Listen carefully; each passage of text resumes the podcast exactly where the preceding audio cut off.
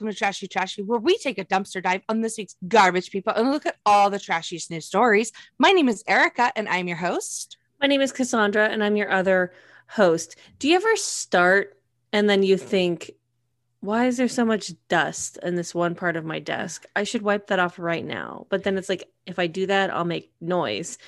But then if I don't do it, I'm not going to be able to focus. Yes. It's the, if you give a mouse a cookie of A D H D. Yeah, I was going to say, is that, is that A D H D? Is, is that what's happening to me? I don't know. But yes. I, yeah. It's like, if I don't finish this task right now, we won't be able to do anything else. Yeah. yeah. That happens to me sometimes when I read audiobooks and then, or like listen to audiobooks, and I'm like, I need to do this because I've now missed the past six minutes of this book thinking about it. Yes. I often, I'll, I listen to a lot of podcasts while I work, and I listen on one and a half to two speed. And so got I'm to. Like, got to, cause I'm like, I've got no time. I've got to get through this. And that's just how my brain vibrates. And so I, I'll be bopping along, and then fifteen minutes will go by, and I'm like, wait, I, I was listening to one podcast that was like a heartbreaking story about like a Kosovoan refugee. And all of a sudden I'm like bounced to like a comedy podcast talking about like someone's dad's like hysterect, like, uh, you know, uh, ulcer. Mm-hmm. And like, how did we get here? Like I, I, there's no, the middle is just completely gone because I've been like cleaning the oven for ten minutes. And I'm like, wait, how did we get from here to here? Cause I have no recollection of the middle. Yeah. I should start doing that with audiobooks. The one and maybe one and one fourth speed. I guess it depends. I don't know. How are you? You know, mm-hmm. I do know. Ooh, living the dream. Uh, I don't know whose dream. Someone else's dream. Living the dream. yeah. yeah. Yeah. But I've never gotten more text messages than I did yesterday, uh, June twenty-fourth, from people soliciting me for seven dollars. uh, if I more. just have seven dollars, we can, we can defeat this. And it's like, all right. what I'm, uh, what I'm throwing out today, uh, might, might ring true to how you were feeling yesterday. So yeah. Yeah. yeah it's a, uh, it's a weird, it's a weird time. You know, what's crazy is that I've got people, you know, like friends who like live in California along with me, who are like putting out on Instagram, like, I have space in my house and I can afford one round trip flight per month for anyone who needs help. Mm-hmm. Like basically like if you mm-hmm. need an abortion, I'll, mm-hmm. I'll take care of you. And I'm like, damn, that's really cool of people. I can't afford that or have the space, but I'm like, damn, that's cool. And here's the thing. I, I appreciate and love everyone doing that, but it is, there's also so many networks that have like, there are so many of those systems that are already in place that we should just be putting that energy and effort into, and not just So, like there, there are so many networks in place that are doing that, and we should be funding them because they have the infrastructure and so much more resources and knowledge about how those things can work and the legal protections to help.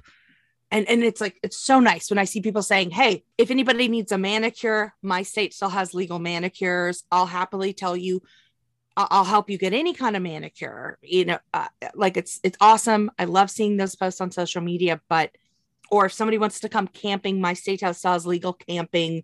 Right. I'll show you all the good camping spots in my state.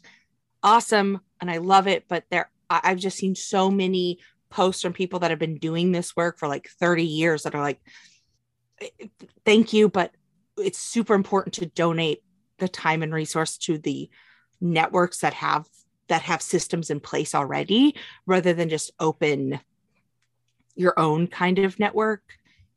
So uh, yeah, I, I, I'm like, ah, I, I don't want to like poo anyone's bad ideas or, or, or like, or good, good intentions or good ideas, but I'm like, uh, let's, let's funnel these resources and these efforts into something that has infrastructure, has legal protections, has resources in place, and and kind of knows what they're doing, if that makes sense. Like, I don't, I don't know, you know?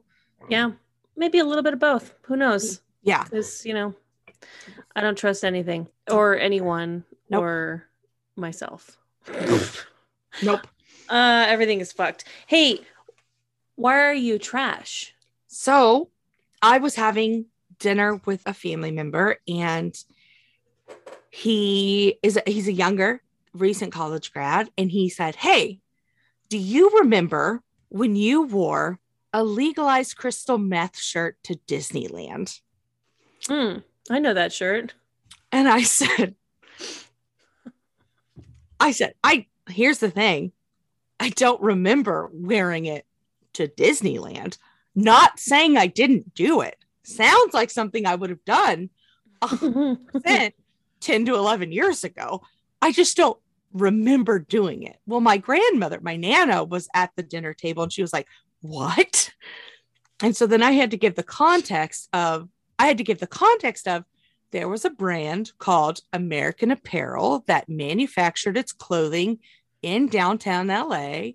And their whole shtick was that they, you know, bought materials, you know, paid a living wage in Los Angeles, and, you know, manufactured clothing in America. And they were also donated and helped with funds, and had a very distinct font, and did a campaign for legalized gay. Very distinct font. And so I spoofed them and made my own, in that same font, legalized crystal meth shirt, which I thought was funny.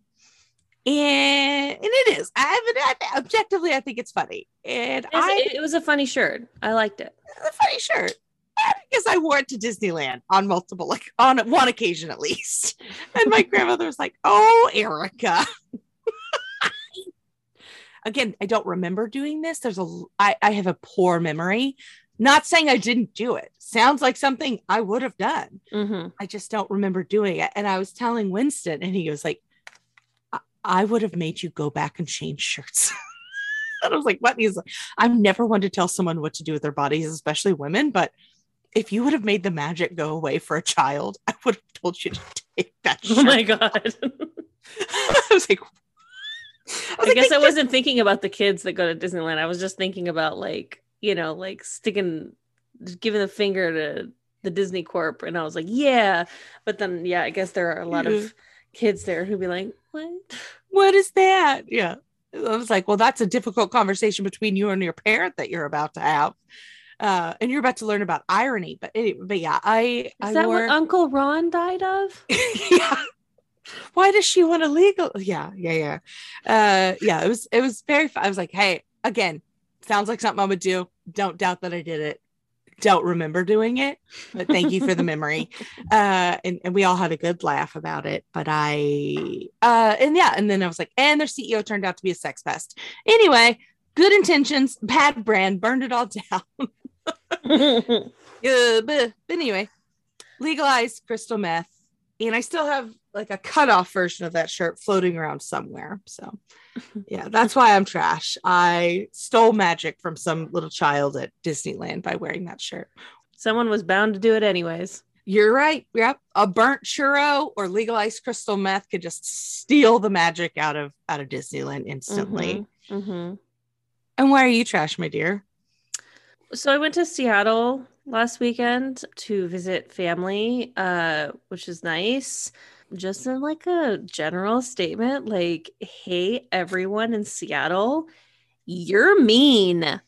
Um, my family doesn't live in Seattle. They live in uh, a different city, but we we spent some time in Seattle, and every like interaction I had with like some a barista or like someone at a brewery or something, like a bartender, I'm like, you're fucking rude.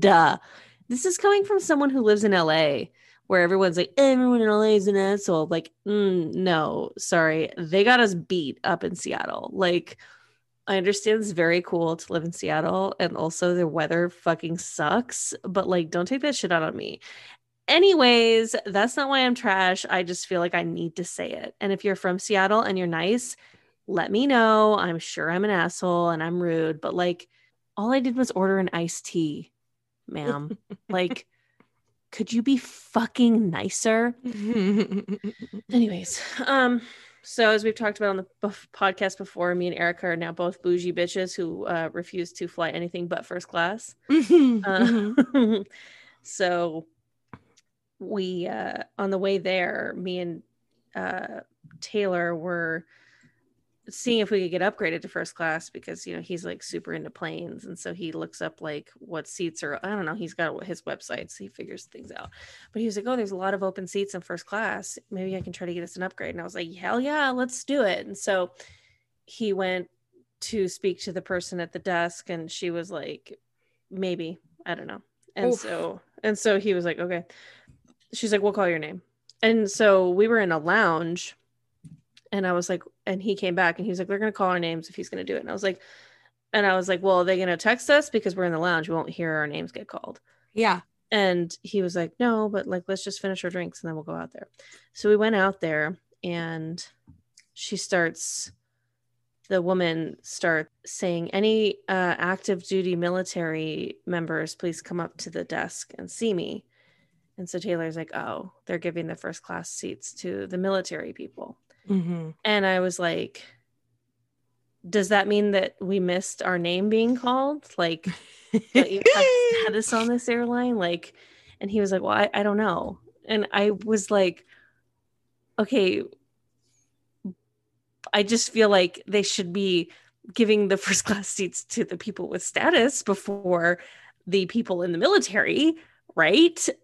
And he was like, I don't know. And then I stopped. I was like, Jesus Christ, my obsession with sitting in the first class seats has now made me so stupid and so trashy to like not think for five seconds that, hey, Cassandra, maybe someone who's in the military deserves the first class seat more than you do. So yeah, anyways, we didn't get bumped up to first. The first class was full of people who are actively and currently in the military, and mm-hmm. I had to sit there and behind on the other side of the transparent curtain where I couldn't use the same bathroom, and they were getting all the free drinks and the service, and go, they deserve it more than you, but I just think it's funny that you said you would call her name. I don't get it, but it's fine. Anyways, I have a lot of respect for our troops. So oh. I'm, I'm happy for them. I'm happy they got that first class seat or whatever. Mm-hmm. Mm-hmm. Oh my goodness. Well, does that make me a bad person? I mean, if you, you have to say I mean, then the answer is yes. I didn't like go up to the desk and argue and be like, hey, yeah. no, fuck yeah. them. They had coach seats. Yeah. We're premium economy. Us first. Yeah. Yeah. You didn't throw eggs at them or anything. Yeah. Okay. Okay. All I did was think it. Yeah. You didn't set a flag on fire in front of them in the no. airport. Yeah. I didn't kneel during the damn anthem. Oh, ooh. Just kidding. Well, let's get into our first story. Um, with a, I mean, a white woman anthem, the something so sacred to them, mm-hmm. from the L A Times, from the L A Times dot com. California Highway Patrol seizes two hundred thousand dollars in stole, stolen Lululemon leggings. Ugh, the police, our heroes. Call it a tight squeeze. Investigators of the C H P have recovered more than two hundred thousand dollars worth of the merchandise, and their border division of organized retail crime task force was alerted to three large boxes containing the stolen goods shipped from Ohio, destined for an apartment complex in the La Brea, La Habra, La Habra earlier this month. Crazy. So this was, it was stolen from a place in Ohio to then go to La Habra, where these people would just try to resell it or something. I, yeah, I assume they were just going to, you know, resell it. And um, yeah, it's just so interesting. So it was sixteen boxes, which were contained one thousand eight hundred sixty-two pairs of leggings. Yeah, it was a value of two hundred two hundred thousand three hundred six wait, ugh, how do you say numbers? two hundred thousand three two hundred three thousand six hundred eighty-eight dollars. Yes. Wow, that was there tough you for go. Me. Um, what's interesting is, you know, it was probably only worth like, you know, what it was uh one thousand eight hundred sixty-one stolen pieces, so it was probably worth like I'm gonna say two thousand bucks total. Right. Like when you talk yeah. about how much they actually probably cost to make, but hey, you know, you're paying for the Lululemon brand, so fine, two hundred thousand mm-hmm. dollars worth of of stuff. Yeah, I'm sure that it was actually, you know, one hundred or one thousand eight hundred and sixty-three pairs, but one of the officers was like, oh, my wife would kill me if she knew that I seized Lululemon leggings and didn't bring a pair home. Gotta get, yeah, gotta skim a little off the top. Otherwise, why are you a cop? Yeah, it's like, it's like a, what do they call it when you're, um, you know, making whiskey and things like that, you know, the angel's kiss, the things that evaporates off the top. I assume like if you're a police officer, there's always an angel's kiss of merchandise. Sure, sure. Is the angel's kiss the part where, like, if you drink it, you'll like go blind? Oh shit! Or oh, because it's so con- it's so concentrated. Yeah, or like oh. there's like something like when you're making moonshine. What the oh. hell's that part called of the moonshine? But like, oh it's like a moonshine part that makes you blind. See if the internet brings that up. Yeah. Uh, so- All right, whatever. Apparently, yeah. yeah, you just got to throw it out. I can't remember what the what the term is called. Hey, moonshiners, reach out. So granddaddy, great granddaddy Clampett in the Clampett family cookbook, granddaddy Clampett was a moonshiner. And we have a moonshine recipe with drawings of his still setup in our family cookbook. Wow. Yeah. So if you ever want to get into the shine business, I have a drawing of how the setup goes and a, a full moonshine recipe. I don't know if you should make moonshine, Erica. No, I, I'm just saying if Ifans, you know, one wanted to, for science sake, to experiment, uh-huh. not for, not for consumption, not for distribution, just for science. Is there sure. is that a legal loophole? I don't know. Uh, I don't know. I don't know. We're not, not a lawyers. lawyer. Allegedly. Mm-hmm. Nope. That doesn't apply here. Damn it. Um, this is a comedy podcast. Everything we say here is for uh, uh no, that doesn't apply. Shit.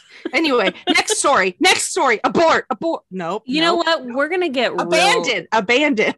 We're gonna get real drunk, I think, at my bachelorette party. Oh, month. yes. Oh, yes. Yes, yes, yes, yes. And well, I think that we will be getting pretty drunk. I don't think that we're going to be having the same experience as these people in our next story.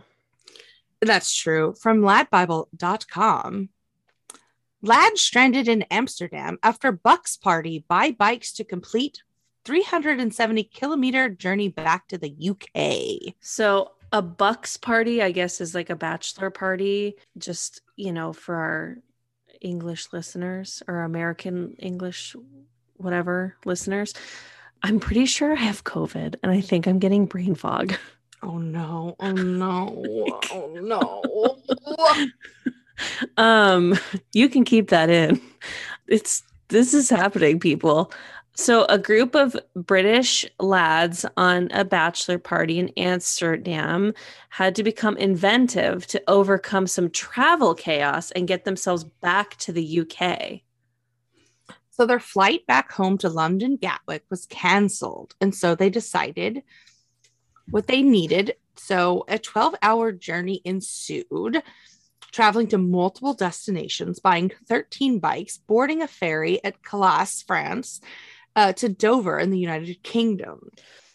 Oh, like, okay. So like, I know that my bachelorette party is going to be like a lot more low key. So this is maybe even not a comparison, but uh, dead ass, if we couldn't get a lift to take us five miles, like I think I'd sooner rent a limousine than suggest that the, you know, our little group get bikes. I don't even like, know how to ride a bike. Yeah. So I'd be like, is there a tandem? Would anyone like to tandem with me? I'll be in the back. You can't tandem with someone who can't ride a bike, though. You're I've tandemed. I've tandemed with someone that that can steer. I just did the pedaling. You're is the steering the problem? It's usually people's balance that's the problem. Yeah, I don't know how to balance.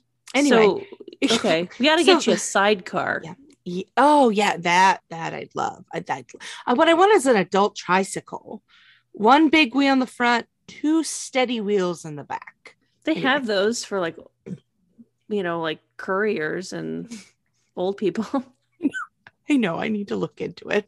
Um, so essentially, the gentleman found that the best way getting home was to travel to Calais, France by train and board a ferry back home to, to the U K. So while while docking, they realized that they couldn't board the ferry on foot. So never to be deterred, they searched all afternoon looking for bikes to board the ferry. So they went to Facebook Marketplace, asking for people just on the street if they could buy their bikes off of them. So in just under three hours, thirteen of them had secured two hand wheelers and found their way home. Yeah, so fourteen, there was fourteen guys, only thirteen of them could get bikes. And then one guy like was able to hitchhike with like someone who was in a car. I think that that guy had it figured out. Like, mm-hmm. was there more risk, like hitchhiking into someone's car while everyone else is having fun on the bikes? Yes. But, you know, at least you're not on a bike. Like they, they rode, like it says three hundred seventy kilometers, which, what is that in miles? three hundred seventy kilometers. That's two hundred twenty-nine miles. That's wild. How don't these people have jobs? Not not in the fucking in in Europe. You tell your job when you'll work. Like you you set parameters. Like you Jesus. Like in, in France, like they riot if they don't get like three months vacation a year. You know what I mean? They're like, listen, motherfuckers, we'll put you to the guillotines once and we'll do it again if we don't get one more vacation day a year. You know what I mean? Like they take that shit seriously. Oh, I wish we did the same. I know. Speaking of, I mean, they have an army of people that will do it, you know, mm-hmm. uh, like much like the gentleman in our next story from metro dot co dot uk. I saw this guy on TikTok and I was like, I think this is bad. Oh, it's it's real bad. Uh, yeah. So there's a guy who on TikTok who revealed that he's building a frog army in his back garden. There's like a, a swamp or some shit near his house that like he said dries up every year. And so all these frog eggs that get laid there, they die, you know, because it, it dries up. So he decided to scoop up all the frog eggs and take them to a pond in his backyard to like give them a chance to live. And he estimates that he's rescued uh, one point four million tadpoles. And now they are growing into frogs, into his frog army. But he's, I don't know. It, this, I mean, it's pretty fucked up. I mean, he has one point nine million followers. And essentially he... he's not the only creator to mass breed frogs like this. If you search that, if you search the hashtag frog army, it has over four hundred million views on TikTok alone. Yeah. People are like doing this everywhere now where they're scooping up a bunch of tadpoles and like putting them in their swimming pools and stuff. These frogs don't just stay in your backyard. Like there was a video that he then deleted, but I saw it. Um, And it was like this neighbor that was like having to move away because oh, it, like he walks up to his front door and there's frogs everywhere. Like, sir, are you okay? Like, why would you want to do this? And this is really bad for the environment. Like there's a reason, like, I don't know. It's just part of the circle of life for these tadpoles to get born and then dry up and die. Yes. All these frogs shouldn't be alive. No. Uh, now, there's claims that the frog army might not even be real. So uh, some people think that the video might not have even been filmed in the in the U K. So it's I it's the footage seems nearly identical to a two thousand thirteen YouTube video entitled Lots of Frogs. Either way, don't fucking do this. It throws off the whole ecological system. Like, don't do it's don't don't do this. I mean, because like, look, even if it is fake, the people who are then replicating it, that's real life. Yes. Yes. You Man. know, mm-hmm. I dated someone for a long time who's from Louisiana. And when we were staying at his mom's place once, I remember being woken up in like the middle of the night. And I was like, what the fuck is all this noise? Frogs. Mm-hmm. Like out in the front of her place, like just, or their little pond or whatever, and these fuckers are loud. Yeah. And I was like, I don't think I like frogs anymore. No, they're so loud. Oh my god. Uh you know, speaking of loud, yeah, holy shit. We had a lot of animal stories this week, so buckle we are, in buckle in gang. We're on a wholesome animal kick. It's it's you know what, I think everyone needs it. Yes, yes. I know I needed it. Like, yeah. Erica said, should we cut some of the animal stories? And I'm glad that we didn't, because yeah, this is just nicer. I, I don't I don't have the space to talk about people. Right now. No. From U S A Today dot com, New York State man arrested multiple times for having over twenty bird feeders. Bird feeders, twenty, two zero. That is a lot of fucking bird feeders. So Wayne's County Sheriff's Department arrested a seventy-one-year-old resident of the village Cetus Point three times between May twenty-sixth and June tenth for feeding birds in a manner that violates a village ordinance. If this is in central New York near Lake Ontario, but the ordinance says you can't have more than two feeders on your property and they need to be at least five feet from the ground. But this guy has twenty-three bird feeders and they're on the ground in the front yard of his home. They're fucking everywhere, but they're not even real bird feeders. He's being accused of placing cookie sheets full of bird seeds and peanuts on the ground, which, I mean, it is, it, what does he want? Like, he wants like a Snow White moment of like all the birds and stuff. And he's going to get it because all these other animals are coming too. I I, rec- I had family in town and we went out to the Santa Monica Pier and we were just sitting there and there was a pigeon man. Like, oh my God. A, like, like a man who had, you know, all the pigeons on him and controlled the, you know, it was just a pigeon man. And I was like, look, and he just would be like, go, my pretty, go. And like, fetch that necklace for me. Like, it was, I was like, what? How? No, no, no, no, no. Like, your birds that you help clean and control. Yes. But just pigeons, the rats of the sky. I, I just don't understand it. I, I, you know, all animals, I guess, deserve love, but I just don't understand it. Anyway, I uh, don't know if this was like just a plot point in like the show Hey Arnold, or like in also just many um, things, but this whole like concept of people in New York using pigeons to like deliver notes is yeah. kind of crazy, because I'm like, how does the pigeon know where to go? And also, how do you get to this point? Like, how do you, I don't, like, how do you know to try to train a pigeon at all? You know, when I used to work with someone, and like, you would hear in the background on the Zoom calls, you would hear how many birds she had. I love that you started whispering as if she's like sitting one cubicle over and you're like, listen, Diane can kind of hear, so I'm going to talk quieter, but... I'm not, I don't want to talk shit. Like, do I think that having a bird as a pet is good? No. Yeah. But like, people do it and fucking whatever. But it would just be crazy because you'd be like in a Zoom call and then all of a sudden you're like, you know, like I in the background, you're like, this girl's got a lot of birds.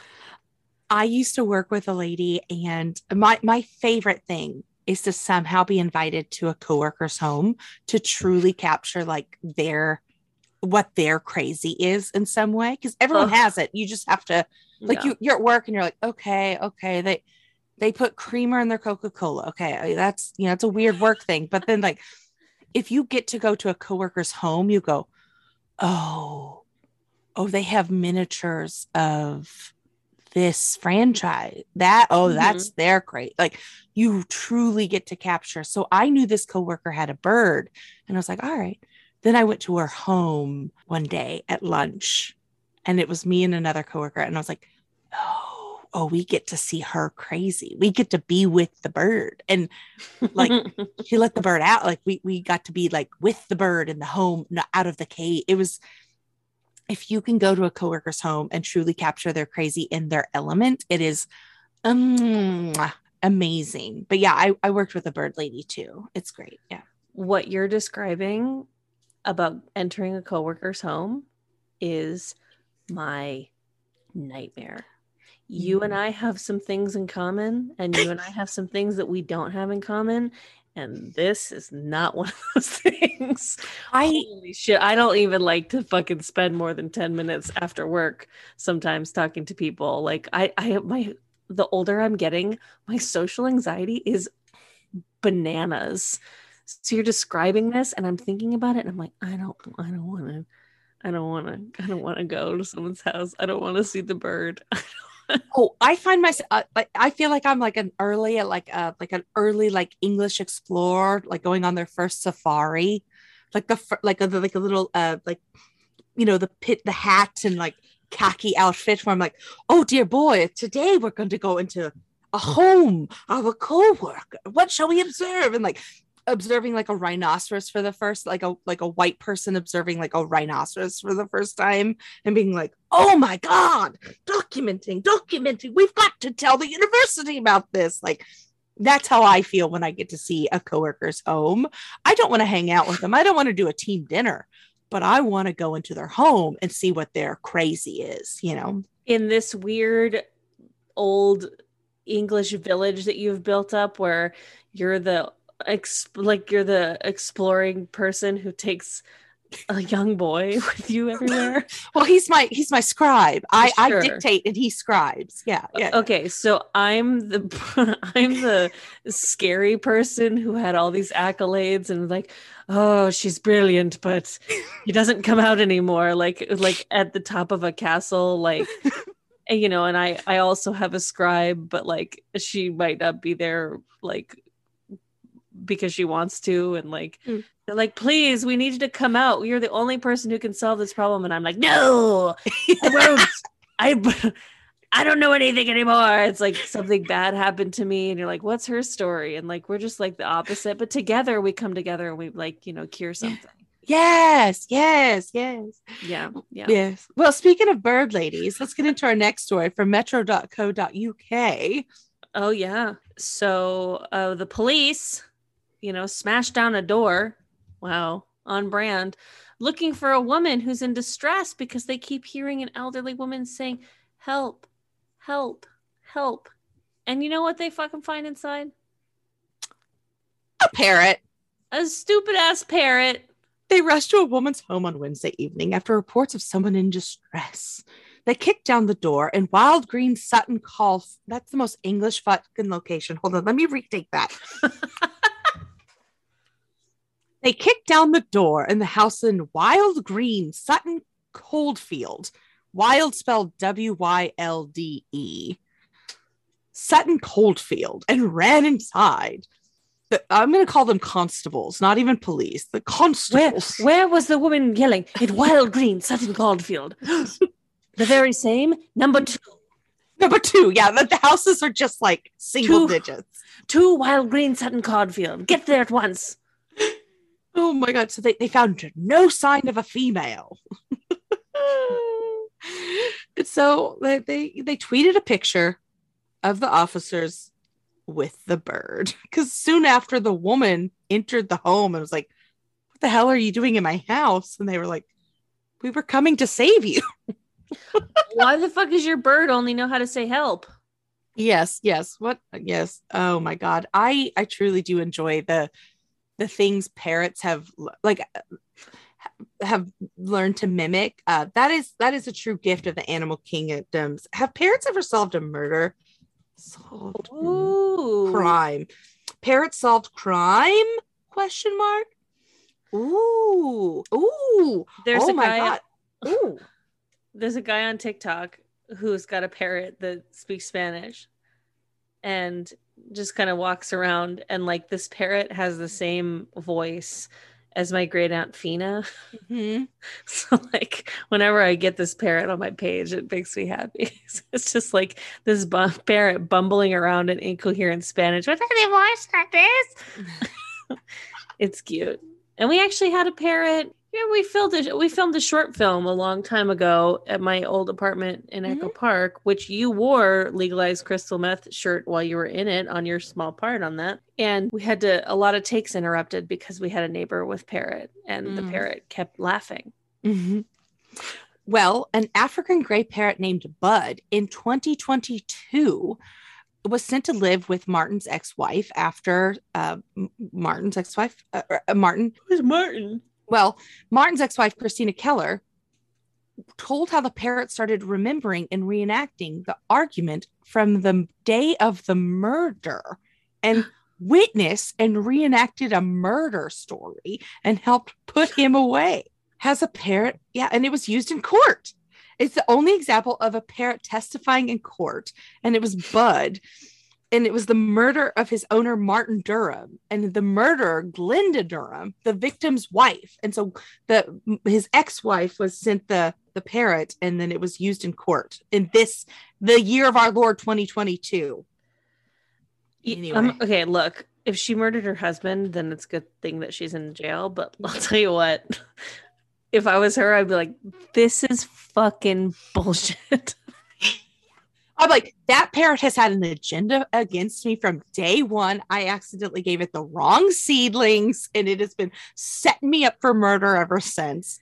I clipped its toenails too aggressively, and it's like, ah, Glenda did murder. And it's like, no, I didn't. It's been trying to set me up from day one. That parrot watches C S I every night. Yes. Please don't kill me. I'm going to kill you. Please don't kill me. I'm going to kill you. God, ridiculous. Oh, can you imagine being on the jury for that too?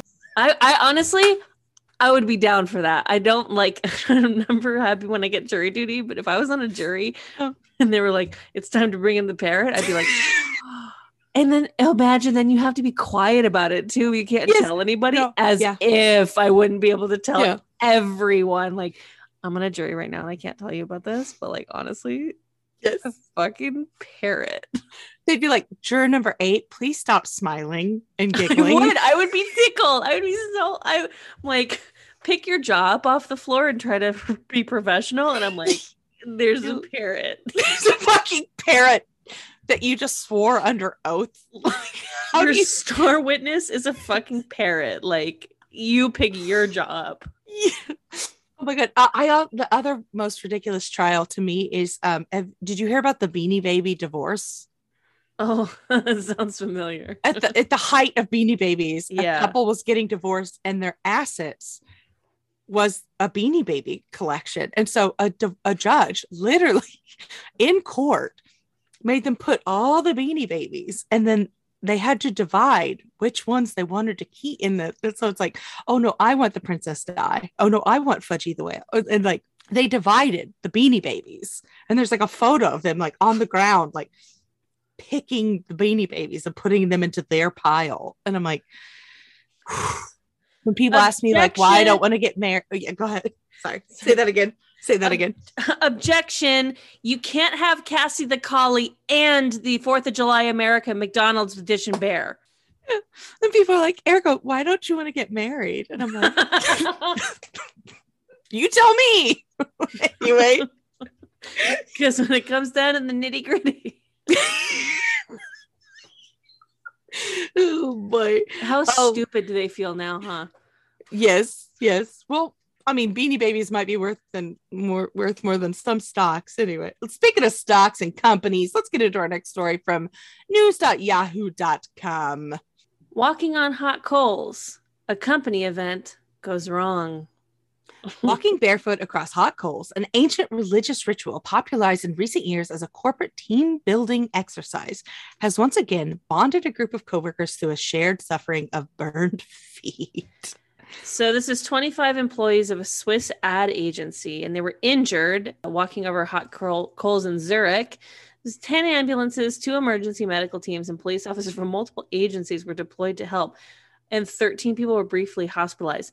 What was different about this that doesn't happen in every other hot coal walk? Well, the issue is, I think the, the coals might have been too hot. Like, you can walk. So essentially the secret is the secret is concentration. Either the mind, body, and environment are perfectly in harmony and all sequences and cause and effect are simultaneous, or they are not, and nothing will go right. So basically, um, the science is that you can, so you can walk across coals that are a thousand degrees are safe to walk on for twenty feet or more, adding that he walked on coals at a temperature for four hundred ninety-five feet without getting a blister. But you can't, um, a brisk walk on your bare feet comes into contact with coals for just a second, which is not enough time for the heat to be transmitted painfully from coals to human flesh.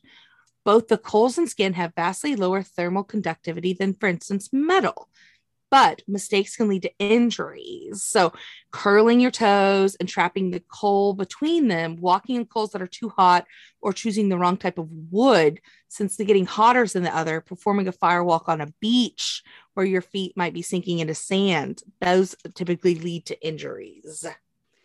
So, I mean, honestly, like, this feels big, a big hot coal walk, just trying to gaslight these people and be like, well, you didn't do it right.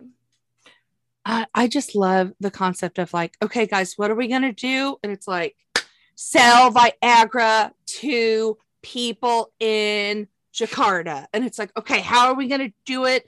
By the twenty-five of us bonding together and walking across hot coals. And it's like, great. Like an ad agency walking across. Hot- I love, I just don't, oh, I love, I love corporate team building stuff. It's like, no, like, buy everyone a cocktail, have a trivia event, uh, talk about your favorite, your pet as a child. Like, do, just do a dress fall. Like, yeah, break someone's back. Don't walk across hot coals, you know, or whatever. Just fire up a good game of zip, zap, zop, and just like, let, nobody needs to do anything like this. Mm-hmm. So silly. I mean, mm-hmm. Went home to their partner too and said, well, my feet are burned because we did the hot coal walk. And then their partner was like, yeah, doy. Yeah. Yeah. So the key is to not stroll, run, or hop across the fire, but walk across it in a steady, quick military step-like clip. So anyway, if you ever come across a hot coal walk, a steady military-like clip will uh, lead to success. Copy and that. Then- Uh, so Widmer uh, said, um, it could have been a great event. See, I'm saying there's gaslighting here. Well, that would have been really fun if you guys wouldn't have done it wrong.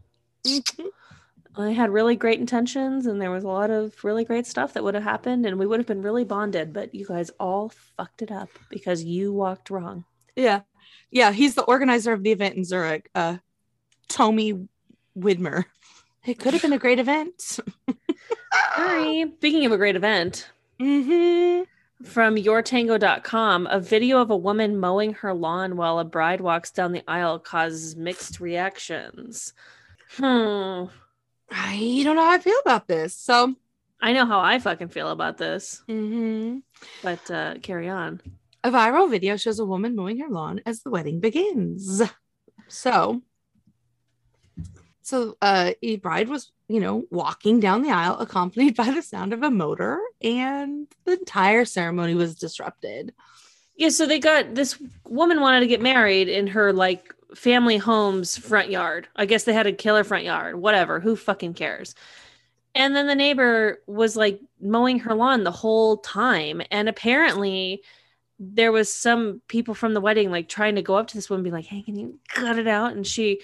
And she wouldn't stop. She was super rude. And they commented, it was going to get violent. So we just tried to ignore her and not feed into it to make it any worse.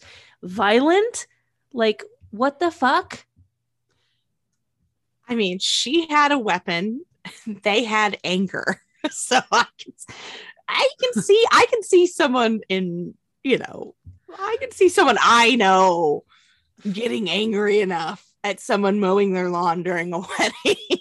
Like, I can see violence happening. I mean, so they tried to figure out, like, if there was like some old beef and stuff, but apparently according to, you know, the family and everything, like that there was no beef between her and the, like, and the neighbor. They just, you know, they just, she was just being kind of a jerk. I, I don't know. So like, I know how I feel about it, which is that this woman is a fucking asshole and that she should have just waited to mow her lawn. And, you know, the seem to be the mixed reactions online are people being like, I, you know, I have a busy life. Like sometimes we can't, you know, just like, if I have to mow my lawn, I have to mow my lawn or whatever the fuck. And it's like, you know, I, I think it's just people who don't like to be told what to do. And then yeah. they have to like be contrarian about it mm-hmm. of being like, ugh, this fucking wedding is happening. So now I can't mow my lawn. Weddings are like thirty fucking minutes. And also it's not every day. It's not every weekend. You can't wait thirty minutes. Even if you don't like these people, you can't wait thirty minutes or whatever and just mow your lawn a little bit later. Oh, that it pisses me off. I, I listen, I get it. I understand, but also I get, I understand. I get it. But sometimes I'm, I'm just saying you got married in, in, in your home, not a, not a designated venue that can control the element and sound. And your home is an open air. I don't, that lady might have had a schedule. She might have said, this is the only window I have to mow my lawn. Then I got to get the nails done. Then I got to pick up the parrot from the groomer. Like she might have had a whole day. It, it's just might have been, you know, step one of seven. And I don't know. I don't know. I roll like, with the punches. That's what I say. You got step I, one of step yeah. one of seven, but then you're saying, well, step one's going to interrupt this wedding. And I don't really want to be a fucking piece of shit and do that. I guess I'm just going to have to wait, let my lawn grow out a little bit longer. And if the H O A's got something to say about it, I'll blame the neighbor for their wedding. You know, I, it just feels maybe the neighbors could have like, I'm sure that they told everybody, hey, by the way, we're going to do a wedding at this time. But yeah, uh, I, this, it just feels like rude and shitty and, yeah. you know, yeah. Well, I wonder because it says like no, no conflicts or arguments are, you know, are known, but it's also like, well, maybe something was known to her, but yeah. not to you. You're like, maybe something had been piling up for years. And she was like, okay, okay, I'm gonna let that go. I'm gonna let that go. And then this was just the dam, like the levee broke on the dam. And she, I can't imagine having that much petty anger towards Yeah. someone to like do that, I guess. Oh my god. Oh, oh. I I mean I, I it would I mean if it was my wedding, if it was a wedding I was attending, would I have like vi- I, maybe I would have come to violence for on their behalf, but I don't know. I I'm just conflicted. I'm conflicted because it's like it's her fucking property. But the sound makes it everyone's. I don't know. I'm very conflicted. I'm very conflicted. I like, what do you, you can't, if you have a wedding on your front lawn and a fucking FedEx truck pulls up behind you, you had the wedding on your front lawn. That's your problem. Right. But right. if your neighbor, your next door neighbor is choosing to be a fucking asshole and drown out your wedding because they have to mow their lawn at four p.m. start of ceremony, like, fuck that. I would be so fucking mad. Oh, well. Yeah. That's why yeah. I'm getting married in a venue. Yeah. Oh, my God. Speaking of a venue and things that can can go wrong. Yeah. Let's get into our next story from C N N dot com, sent in by friend of the pod, Adam Cantley. Thank you. Woman becomes New York legend after booting a possum from a bar. She's the toast of N Y C for single-handedly ejecting an opossum from a Brooklyn bar. It's an Alaska woman, and she just rolled up her sleeve and took care of business. Sarah Fulton removed a possum from Timken's Bar in Greenpoint after the marsupial accidentally ran into a crowded establishment. He didn't mean to be there. He didn't. He didn't. Maybe he just wanted a shot. It's fucking hard out in them streets for a, a marsupial in New York. No, thank absolutely. you. Absolutely. Absolutely. So this woman who grew up in Alaska, I think that's important for the story because you're like, who in Brooklyn would be brave enough to handle a possum? Um, no, no shots firing at the people of Brooklyn. I just, I wouldn't do that either. But yeah, she just rolled down her, rolled down her sleeve and went over and grabbed it by its, you know, the nape of its neck where it would get carried by its mama and uh, kicked it out. So people in the bar were like, was that a dog? Is that a rat? And she looked at her friend and said, that's too big to be a rat. It has to be an opossum. Ah! Imagine looking at an opossum and going, is that a dog? That would be the never... ugliest dog. So she says, I'm from Alaska and I used to go camping with black bears hanging out on my campsite. I think it was just instinctual. I just went up to him and I was like, hey, I know you're afraid.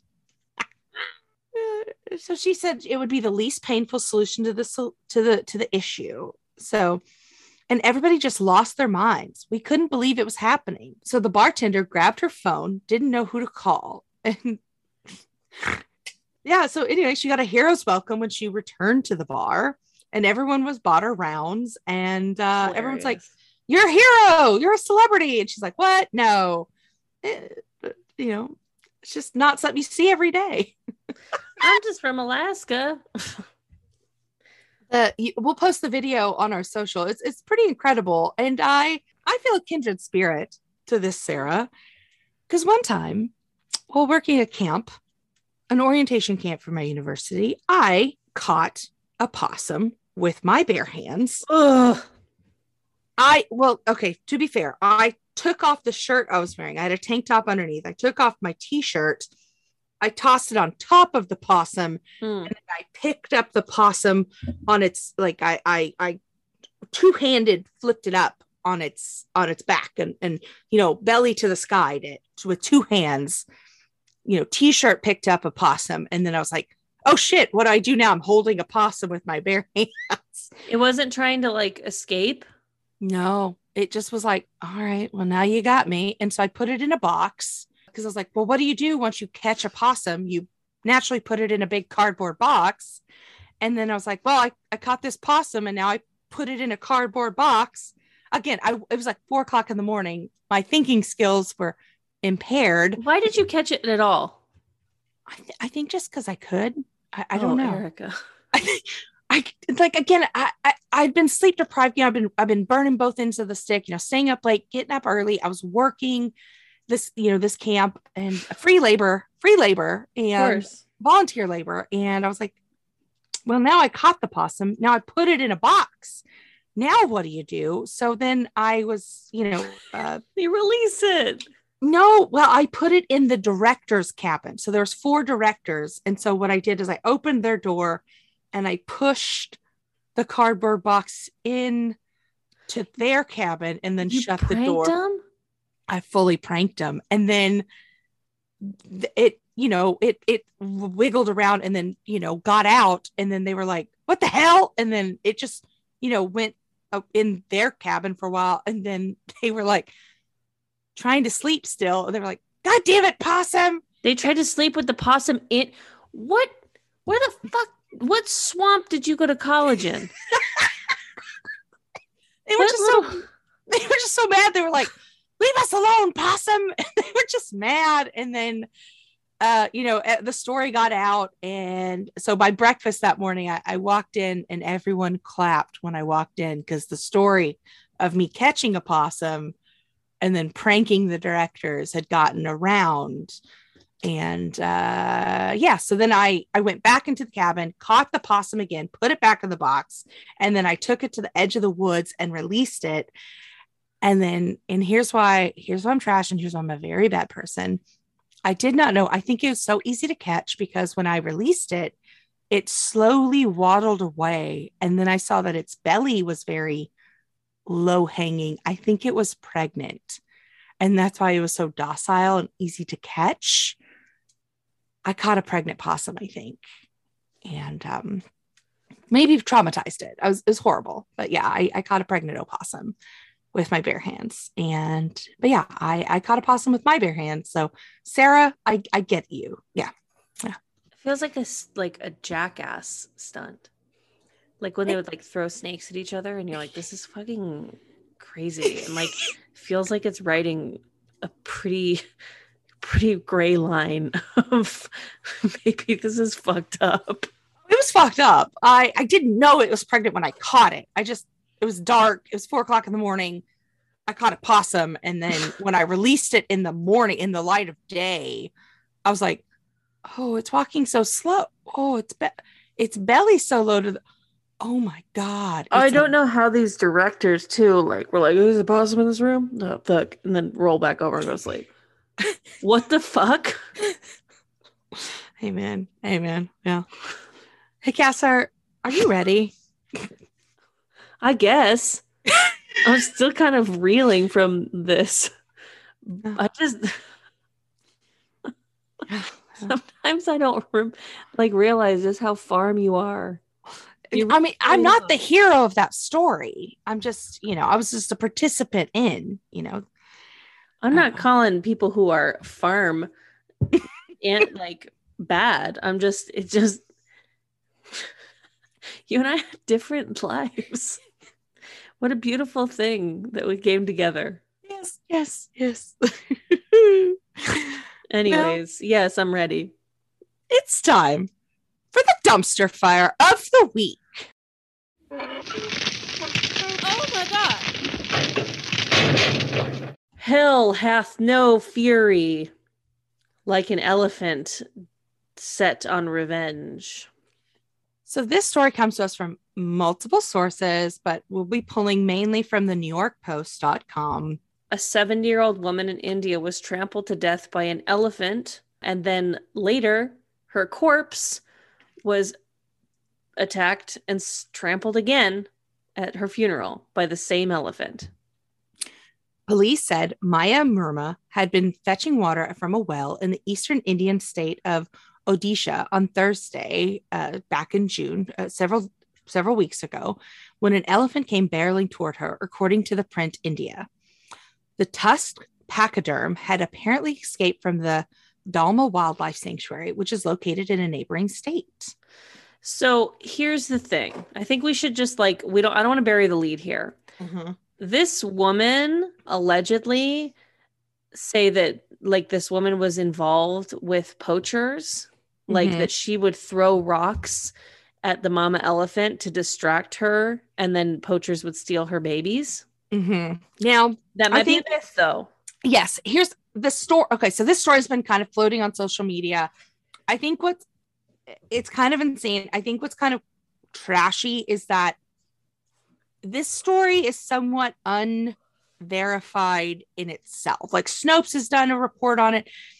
Every everything's covered it. It's been huge on social media, but the woman's age has changed. Uh, this name and like this last name has it, it's like somewhat of a common last name. So it's like there are multiple reports. Like the story varies from newspaper to newspaper. Like nothing is a hundred percent confirmed. The poaching story has not been printed. That's just coming from like reports on the ground. That's like this story is kind of taken a life on its own. And that it's kind of like, are we team elephant in this circumstance? A hundred percent. But is this story true? Yeah, this might be an untrue story. It seems like the story that everybody wants is that this woman who was helping poachers forever, that this mama elephant came back to exact her revenge, trampled her to death. Then this woman had a funeral, and the elephant came back, trampled the funeral, and the elephant brought some friends and like, or the herd, I guess. And that herd, they trampled this lady's whole village, and no one else got hurt, but like her house, everything is like not good. That's the story that, oh, I'm sorry. A goat was killed. In, right. In the process. I'm sorry. A goat was a harmed. Goat, a, a goat, goat was got harmed. killed.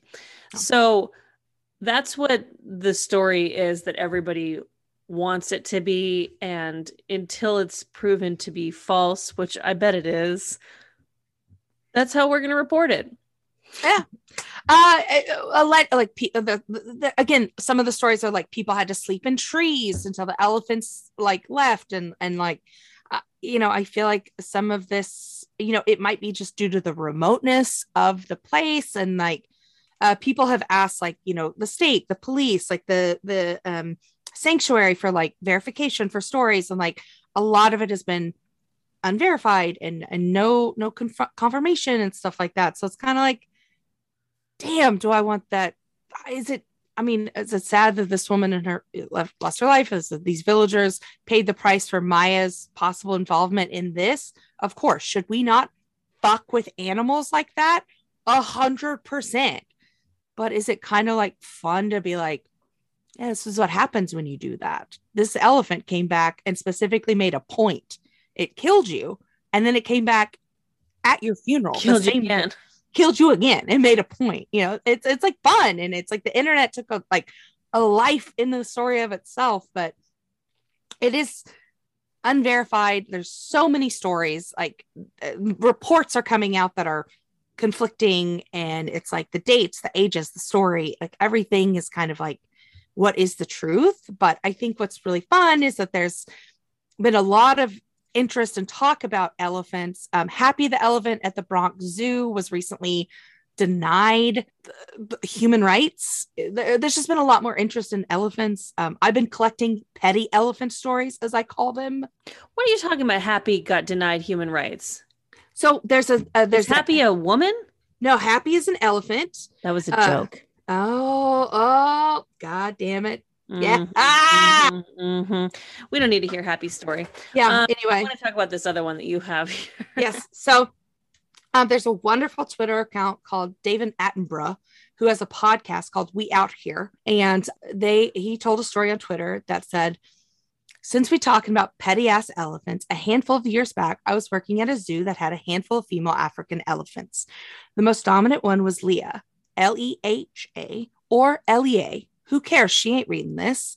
Homegirl Leah hated dogs. She like beefed hard with them, and no one quite knew why. Was it trauma? Was it racism? Who's to say? Well, anytime her ass saw a service dog, she started touching the ground with her trunk. Passerby wouldn't know why, but her keepers knew what was up. Leah's on her bullshit again. Every day or so, when keepers maintained her exhibit, they had a special side project. Check the mud, checking for dirt. For what? For stones. Leah had a mean ass throw. If she found a stone, she couldn't bop it from twenty to thirty yards away with that rude ass underhand elephant toss do elephants do. One afternoon, the head keeper of their team is talking to some people outside the exhibit and notices a service dog down the way. Dude looked at Leah and sees her doing her unruly thing. And he's like, don't do it, ma'am. And nah, Leah's on her bullshit. So Leah's like, fine, and doesn't throw it at the dog. Instead, she knocks his out ass with a headshot for twenty feet away. Turns out she's holding onto that rock for just this occasion. He suffered a mild concussion and a black eye or something, but was otherwise fine. Moral of the story, elephants stay ready for some, so y'all better get ready. Anyway. I mean, yeah. Imagine, like, yeah. Thank God that they were monitoring this elephant so that it wasn't attacking service dogs. But also, uh, some of the replies to this tweet thread were, one of some of the most fun I've ever had, but most of the comments were like, you better make sure Leah's not reading this thread and that you know how to spell her fucking name. uh, he also told another anecdote that there was another female elephant who spent all of her time sharpening her tusk. So the zoo, like on any object she could, she would sharpen them. So the keepers would spend all day dulling them because she hated Leah and would ram Leah and try to hurt her all the time. Like Leah had no beef with this other female elephant, but this other female elephant had beef with Leah. And so anything she could, she'd just be sharpening her tusk to hurt Leah and ram her. And I just think uh, the elephant, sto- I've been collecting elephant stories, and I just think that's uh, really fun. And we should leave these giant pachyderms alone because they're gorgeous. And you should never ride a fucking elephant. Never ride an elephant. It hurts them. Anyway, that's the story everyone's been talking about, about the, the elephant and the woman and the funeral. So now we know. Now we know. Maybe we should let them out of zoos. Oh, boy. Don't get me started on that. Oh, although I'm not going to lie to you, a zoo's pretty fun. I know. I know. It's fun. Oh, yeah. Well. Cass, what are you hoarding? I'm hoarding a book because I'm fucking better than everybody else. I think it was, did I hoard it? The Pop Sugar Reading Challenge, or maybe I brought it up on a different Mm-mm. podcast, but I'm doing this with my cousin. It's the Pop Sugar Reading Challenge. I guess they do it every year. So I'm following the twenty twenty-two one, and I've already read seven books this year. I'm like, holy shit, look at me. Like, it's been a long time since I've been reading this much, so it's been fun. But I read the new Sally Rooney joint. That's what I'm hoarding. It's called Beautiful World, Where Are You? Sally Rooney wrote Normal People. She wrote Conversations with Friends. Both of them have been turned into T V shows. Normal People is a very, a very sexy T V show. Yeah, yeah. And uh, I haven't watched Co- Conversations with Friends yet, but that was another book that she wrote and that I read. But Beautiful World, Where Are You? It's just good. It's just fucking good. You know, obviously like murder mysteries, there's all kinds of great books out there, sci-fi, fantasy, whatever. And then there's this whole other genre of love stories, and love stories are fine, but a lot of the times they're just really, in my opinion, really, really fucking cheesy and like predictable and just all that. And Sally Rooney does something else where, is she writing a love story? Yeah, that's kind of ultimately what it ends up, what it ends up being. But it's just like real life, because love stories happen in real life, Erica. Mm-hmm. And, but they're not convenient and they're not predictable and they're not whatever. And so mm. it's just, it's just fucking real. And it's really good. I think she's got a, she's a really good writer. Yeah. If you're looking for a book, go for Beautiful World. Where Are You? Yeah. It's good stuff. What do you, it's, there's a little bit of sex in it. Just warning you. Ooh, I don't know. Yeah, okay. it's, it's a good book though. Erica, what are you hoarding? I'm hoarding the film R R R. Okay. It is a film. It's an Indian film that is available on Netflix right now. It is one of the most fantastical things I've ever seen in my entire life. It mm. is out of um, the Tolly- Tollywood, not Bollywood. There's like really distinct um, film industries within India. Um, so, um, It's a Tollywood film. It's one of the most expensive films ever produced in India. Oh my God. And it is the fictional story of two actual real world Indian revolutionaries. And it is it, the R R R was the working title that stood for the, the director, the, and two of the actors' initials. And then they kind of said, no, you know what? Let's make it uh let's make it the actual film. And then they kind of said, oh, this is going to star. This is going to stand for something. And, and that's the thing. But it's, it is an incredible, it's like a, a, a like a, a it's an epic it's uh, it's an epic action drama, and it is fucking insane. Like some of the most, it's like it's it's like a bromance, it's like a it's like a real life superhero, like like when when fucking Steve Rogers holds a helicopter, or The Rock in like a Fast and the Furious like stops a car with his hands. It's like that's the strength that these two characters have, and they're fighting against like the British imperialism, like set in the nineteen twenties, and it is incredible. It's fucking, it's like three hours long. It feels like it's fifteen minutes, and you're like, I, I need more, more, more, more, more, more, more. How it, long is it? It's like three hours long. Right, and you want more. Oh, I, I could not get enough. Cool. Uh, I could not get enough. It's It's truly incredible. It has this, it has one dance number in the middle of the film that I can't get. I, I've watched it fifteen times. Uh, Zeb from the J Creek Cloggers, the gentleman that I was hoarding, the clogger that I'm so obsessed with, I sent an email to their P R team and organizer. And I said, hey, this, this dance number is getting really popular because people are doing the dance like on TikTok. They're doing it all over. People are memorizing it and then doing it at theatrical, like in, in theaters, like when the movie's playing, like in America and all over the world, people are like getting up in the middle and doing the dance when the dance number happens in the film. And I was like, oh, you know, this is getting really popular. It'd be great. Maybe if like Zeb and the gang took a, you know, did, did a little bit of, of America. Not to, not to, not to, not. And she was like, oh, thanks so much. We'll check it out. That's really, it looks really fun. And I was like, oh yeah, it's maybe, maybe really cool, you know? Ooh. Anyway, it's it's just like these. It's about like friendship and and but also conflict and and uh, like fuck the British Empire, and it is so cool. It's like Rom and Beam, these like two real life like Indian revolutionaries, but it's like a fictional story of like their before life of what they did. It's it's so good. It's so goddamn good. Anyway, it's on Netflix. It's available on Netflix. You can also, there's a that has like a dubbed version, and and but the original language, um, there's a subscription service um, that you can watch it in Tel- Telugu, the original language that was shot in, but um, it has like Hindi dubs and other dubs on Netflix for free. Um, but it's so good. It's so goddamn good. I, I just can't, your mind will be blown. It's so fucking good. Anyway, R R R, watch it, watch it. Anyway. Cool. Yeah. What are you, uh, what are you throwing away? Democrats asking for money. Mm-hmm. Wait, don't fucking email me.